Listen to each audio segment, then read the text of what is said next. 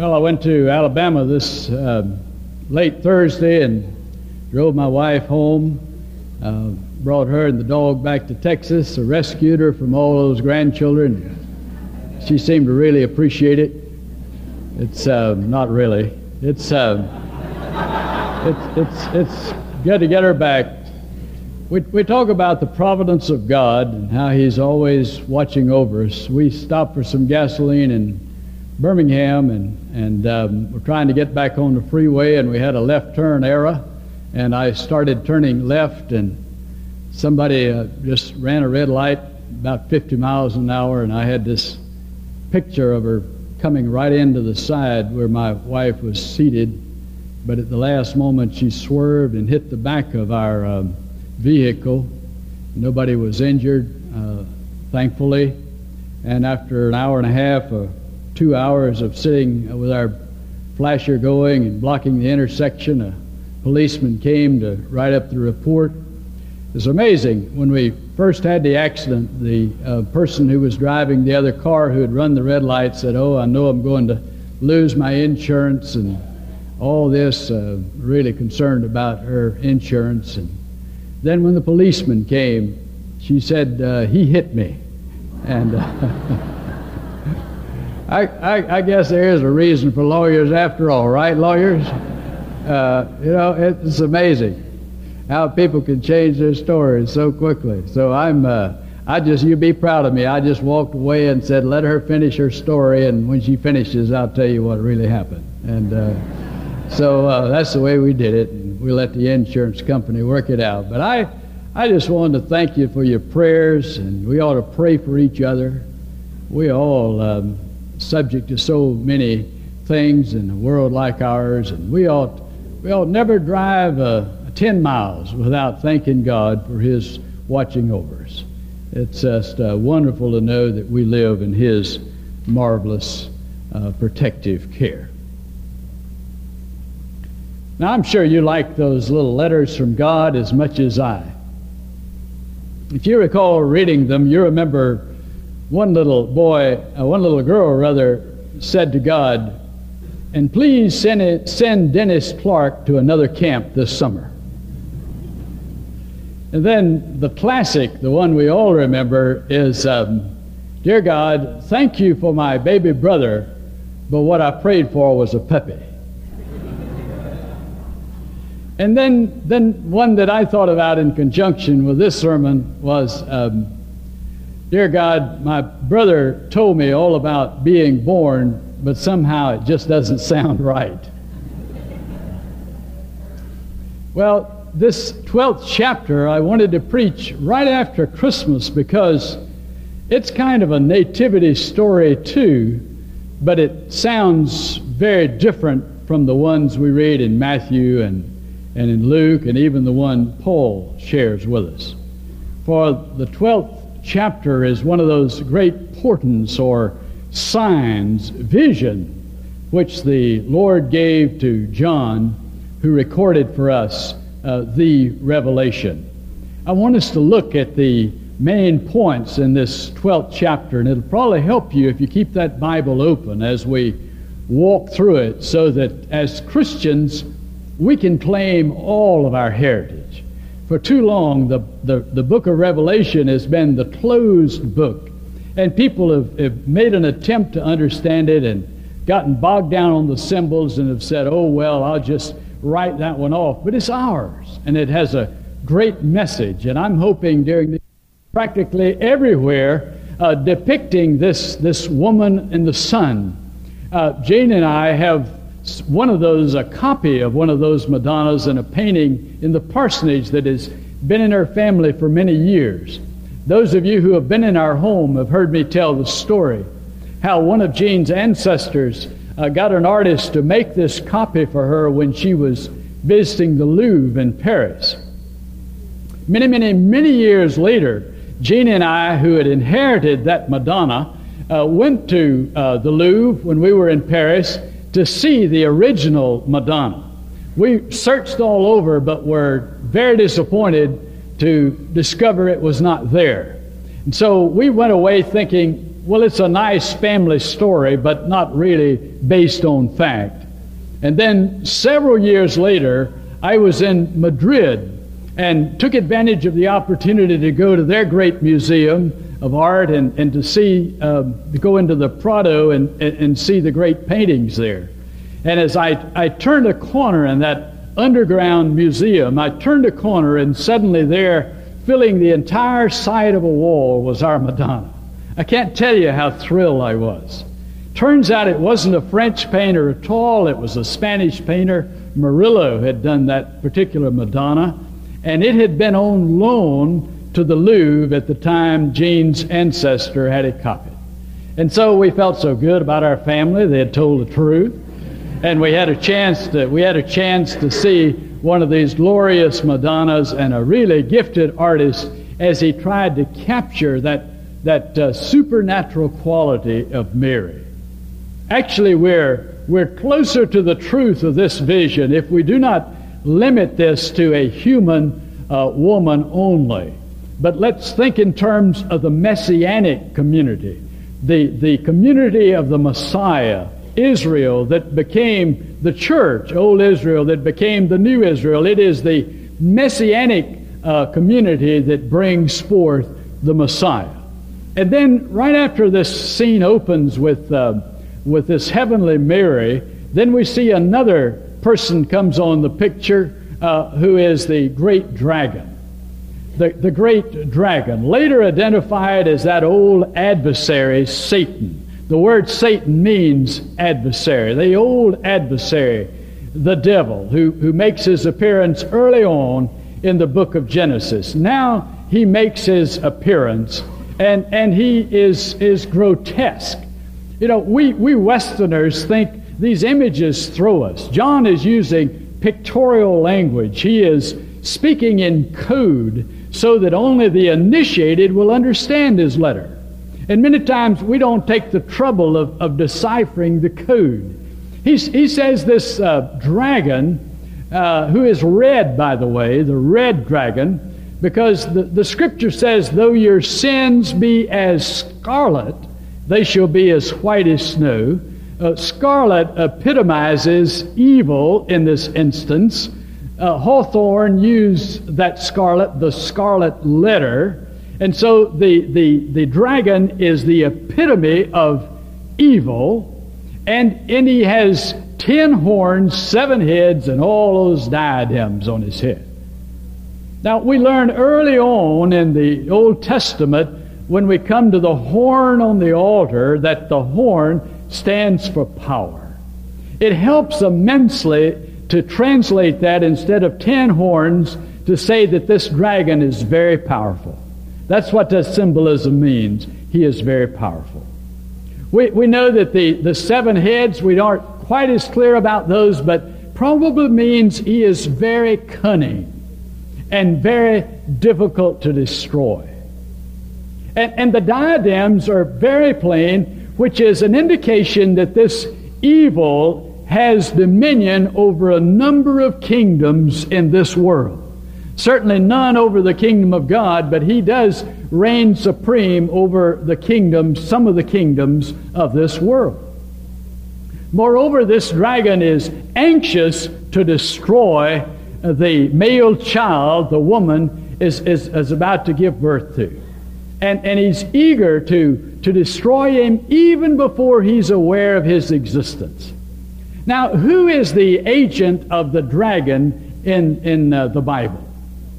Well, Matthew 2 tells us that. Herod is the agent of the dragon. Because he tells the wise men, when you have found this baby, you come and tell me where he is, that I may go and worship him.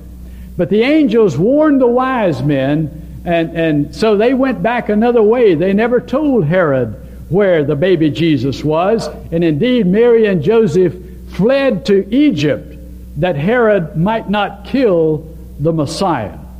So here again, the, the, the dragon's agent was Herod. He, he wants to destroy this male child. But God caught him up, or the Bible says God snatched him up. Now, here it's confusing because John omits the earthly life of Jesus. That isn't his purpose here. His purpose is to point, to point us to the exalted Christ. So he doesn't talk about the 33 years Jesus walked the earth. He simply says she, the Messianic community gave us that male child, and then he points toward his ascension. God snatched him up into heaven.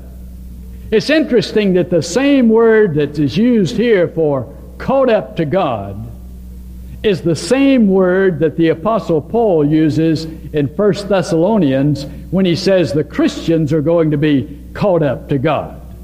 So the, the idea of being caught up to God is a, is a theme that goes through the scriptures. We're going to be caught up to God in the same way that Jesus, uh, the Messiah, was caught up to God in his ascension. So, failing to destroy the Messiah, the dragon then turns his attention uh, to the uh, offspring of the messianic community, and, and that is the church. We can just see how the inspiration of God is helping John come up with some comforting words to the Christians in Asia Minor. They are suffering terrible persecutions. And so John is, is, is, a, is, is through the inspiration of the Spirit, uh, being given a privilege of looking into heaven and of, of sharing that vision with the Christians so they can understand what's happening to them. But not only does it help the Christians then understand what's happening to them, but it also helps us understand uh, what's happening to Christians in every generation. Look at it carefully now from verse 7 through 12 when he talks about the two stage drama. That's another thing confusing about apocalyptic literature like the Revelation. Not only does it interpret the present in the light of the future, and we're accustomed to interpreting the present in the light of the past. That's confusing enough. But sometimes it's two stage drama, and you have a good case here in the 12th chapter. What am I saying? I'm saying that what happens on earth has an impact on what's happening in heaven. And what happened in heaven has a reaction on earth. So that we have cosmic involvement here. Let me put it this way Jesus didn't just die on a lonely cross outside the city wall of Jerusalem. The death of Jesus Christ has cosmic implications. Paul talked about under the earth and in heaven and all over the universe being impacted by the death of Jesus. The gospel writers tried to get at it when they said the sun was darkened at his death and the veil in the temple was mysteriously torn and there were earthquakes and, and graves were open and all kinds of supernatural things happened here. But in the victory of Jesus Christ over sin and the grave, in the victory of Jesus Christ, something is the power of God is released that sweeps throughout the entire world. So John tells us because of the victory of Jesus, a war breaks out in heaven. Why in heaven? Because Isaiah 14 tells us that before Satan was an adversary, he was an angel of light. Lucifer, the son of the morning star, a powerful angel. God created everything good. But Lucifer, thinking he could be better than God, let his pride get the best of him. And so he is the fallen angel, and he had won a lot of uh, support among the angelic chorus, sizable minority. The Bible tells us one third had been swept down by this uh, dragon. So he has a sizable minority of people uh, supporting him. And so when Jesus wins his victory, however, it turns loose a war in heaven, John says. And Michael and his angels fight against uh, Satan and, and his cohorts. And Michael and the good angels win, and he is thrown out of heaven. That's good news for heaven, because now God's will is perfectly done in heaven. It has been cleansed of evil. It is now completely heaven. But it's bad news for the earth because he has come down into this world fiercely angry. He is defeated. He knows his time is short. And so he makes war on the offspring of this Messiah with a particular vengeance. Now, interestingly, John tells us that one group has already overcome Satan and the dragon. And these are the martyrs. Look at it in your scripture there. He says the, the martyrs have overcome. How have they overcome the great accuser? They have overcome not through their own strength, not through anything that they have done, not by giving, living a clean moral life and doing the right thing. They have overcome through the blood of the Lamb. They have been beneath the cleansing flow of the blood of Jesus Christ, and they have overcome by the blood of the Lamb. Now, how can anyone be accused of anything when they are absolutely free? They are under the blood. They, they cannot be condemned. They cannot be accused. They have overcome the accuser. Paul says, There is now no condemnation for those who are in Jesus Christ. For those who by faith have accepted his atoning, atoning sacrifice, there is no accusation. They are they have overcome through the blood of the Lamb. More than that, he says, you have to overcome as well through the word of your testimony. You see, it is important that we acknowledge our Redeemer. Jesus has redeemed us from our sins. Have we acknowledged Jesus? Jesus said, if, if you don't acknowledge me before this sinful and adulterous generation, I won't acknowledge you on the day you stand before the judgment throne. It's important that we claim our Redeemer. And do you know that's difficult? Even in our land of, of, of freedom, a wonderful country like ours, it's difficult. I read all that hullabaloo a few weeks ago when, when the candidates, some of the candidates for president asked uh, which writer or philosopher had the most impact on your life. And, and one of the candidates answered, Jesus Christ. He changed my life. He changed my heart. Consequently, he changed my life. He's had more impact on me than any other philosopher, writer, or thinker. And you remember there was almost a scream across this country.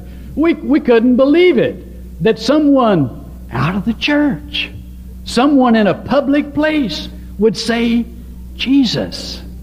I mean, you, you say that in church, for heaven's sake. You don't you don't go public with your religion. You don't wear it on your sleeve, for heaven's sake. You talk about Jesus in church. And, and here is this gentle Jesus who says, If you don't acknowledge me, I won't acknowledge you.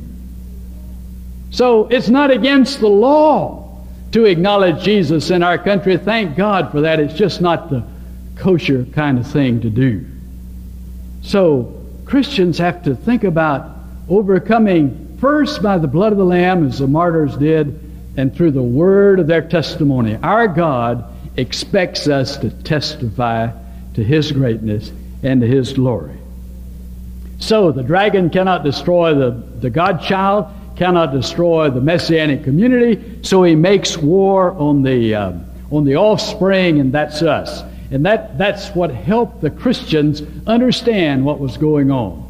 Uh, God delivered the woman, gave her the wings of an eagle. This is an image all the way through the Old Testament that God carried his people as on eagle's wings, carried her to the wilderness, which was not a bad place, a place prepared by God where she could be nurtured and cared for by God. The, the people of Israel look back on the wilderness experience as a great time when they felt especially close to God. That's the place, the wilderness, where uh, the heavenly Mary had gone. Now, quickly, let's look at two or three things we can take out of this chapter and take home for us and claim this chapter as ours forever. What's it really talking about? What, what's it saying here? First of all, that the, the God child uh, that cannot be destroyed. This is uh, God Almighty in Jesus Christ, and the God child is safe forevermore.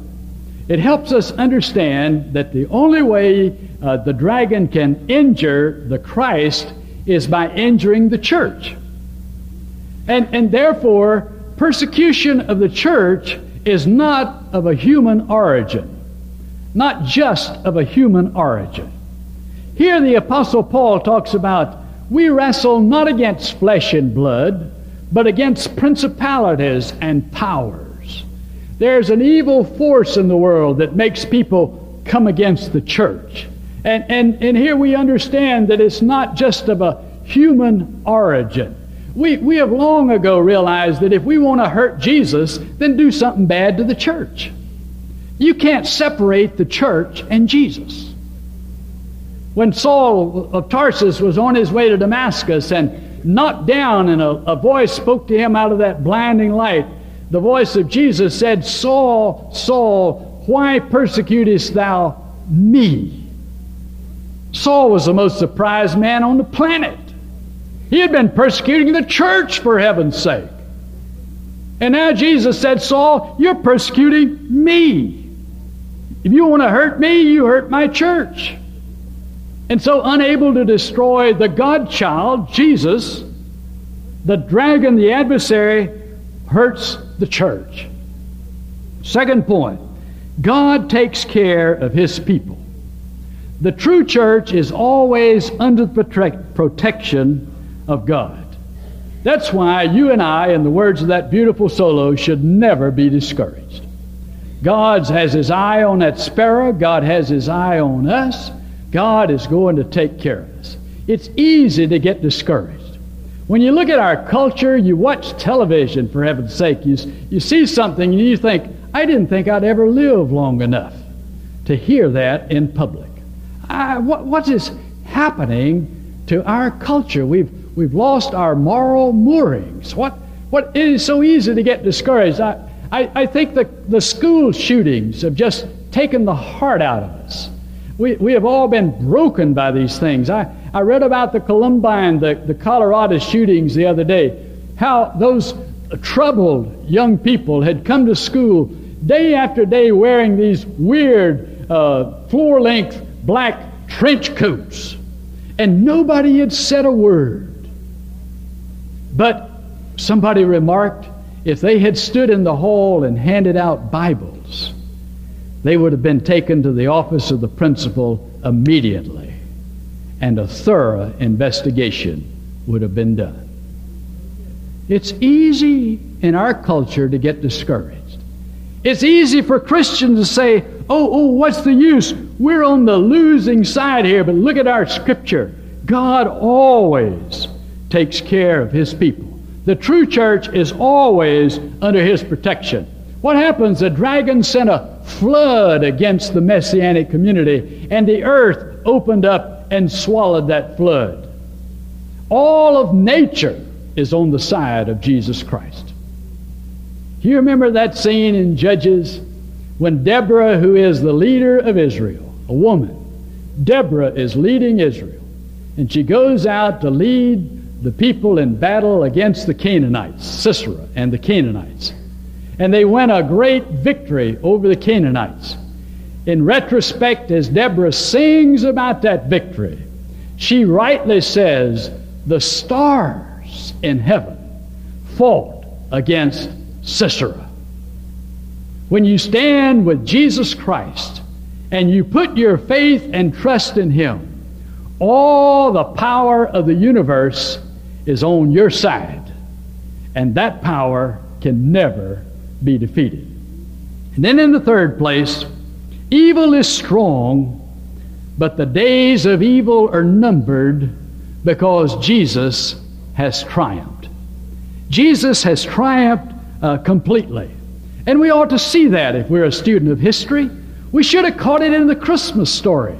Because after Mary and Joseph are in Egypt, uh, where Jesus is safe, the angel comes after Herod dies, and the angel says, You can go home now. Those who sought the young child's life are dead. You can look at the Middle Ages.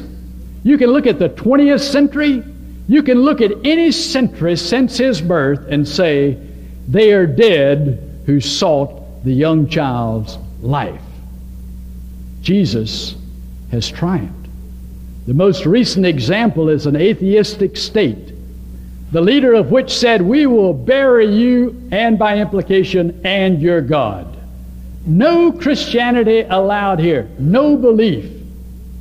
Janie and I had the privilege of being in Red Square, where they had all those military parades on the first Easter morning after the fall of communism.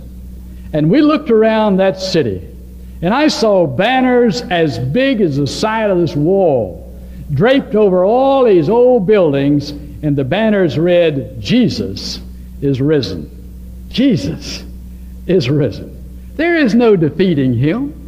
There is no, we, we laugh. The churches in Russia are packed. They have more people in church than they have had in generations. Two generations when they weren't even legal or legitimate, and the churches are packed. I tell you, you cannot keep him down. He specializes in resurrection.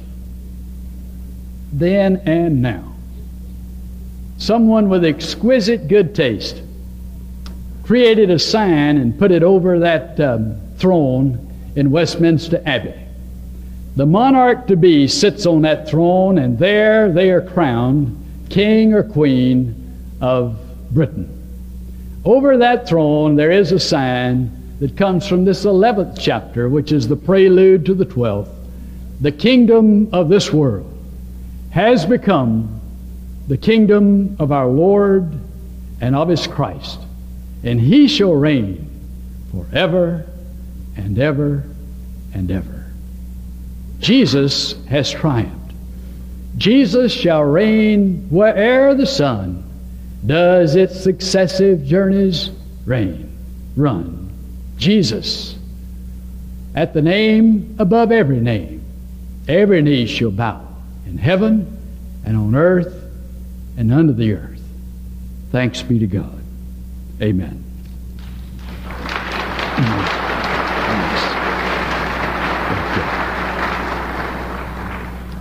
I want us to claim the great uh, promises in this book, all the book, not just a part of it, all the book.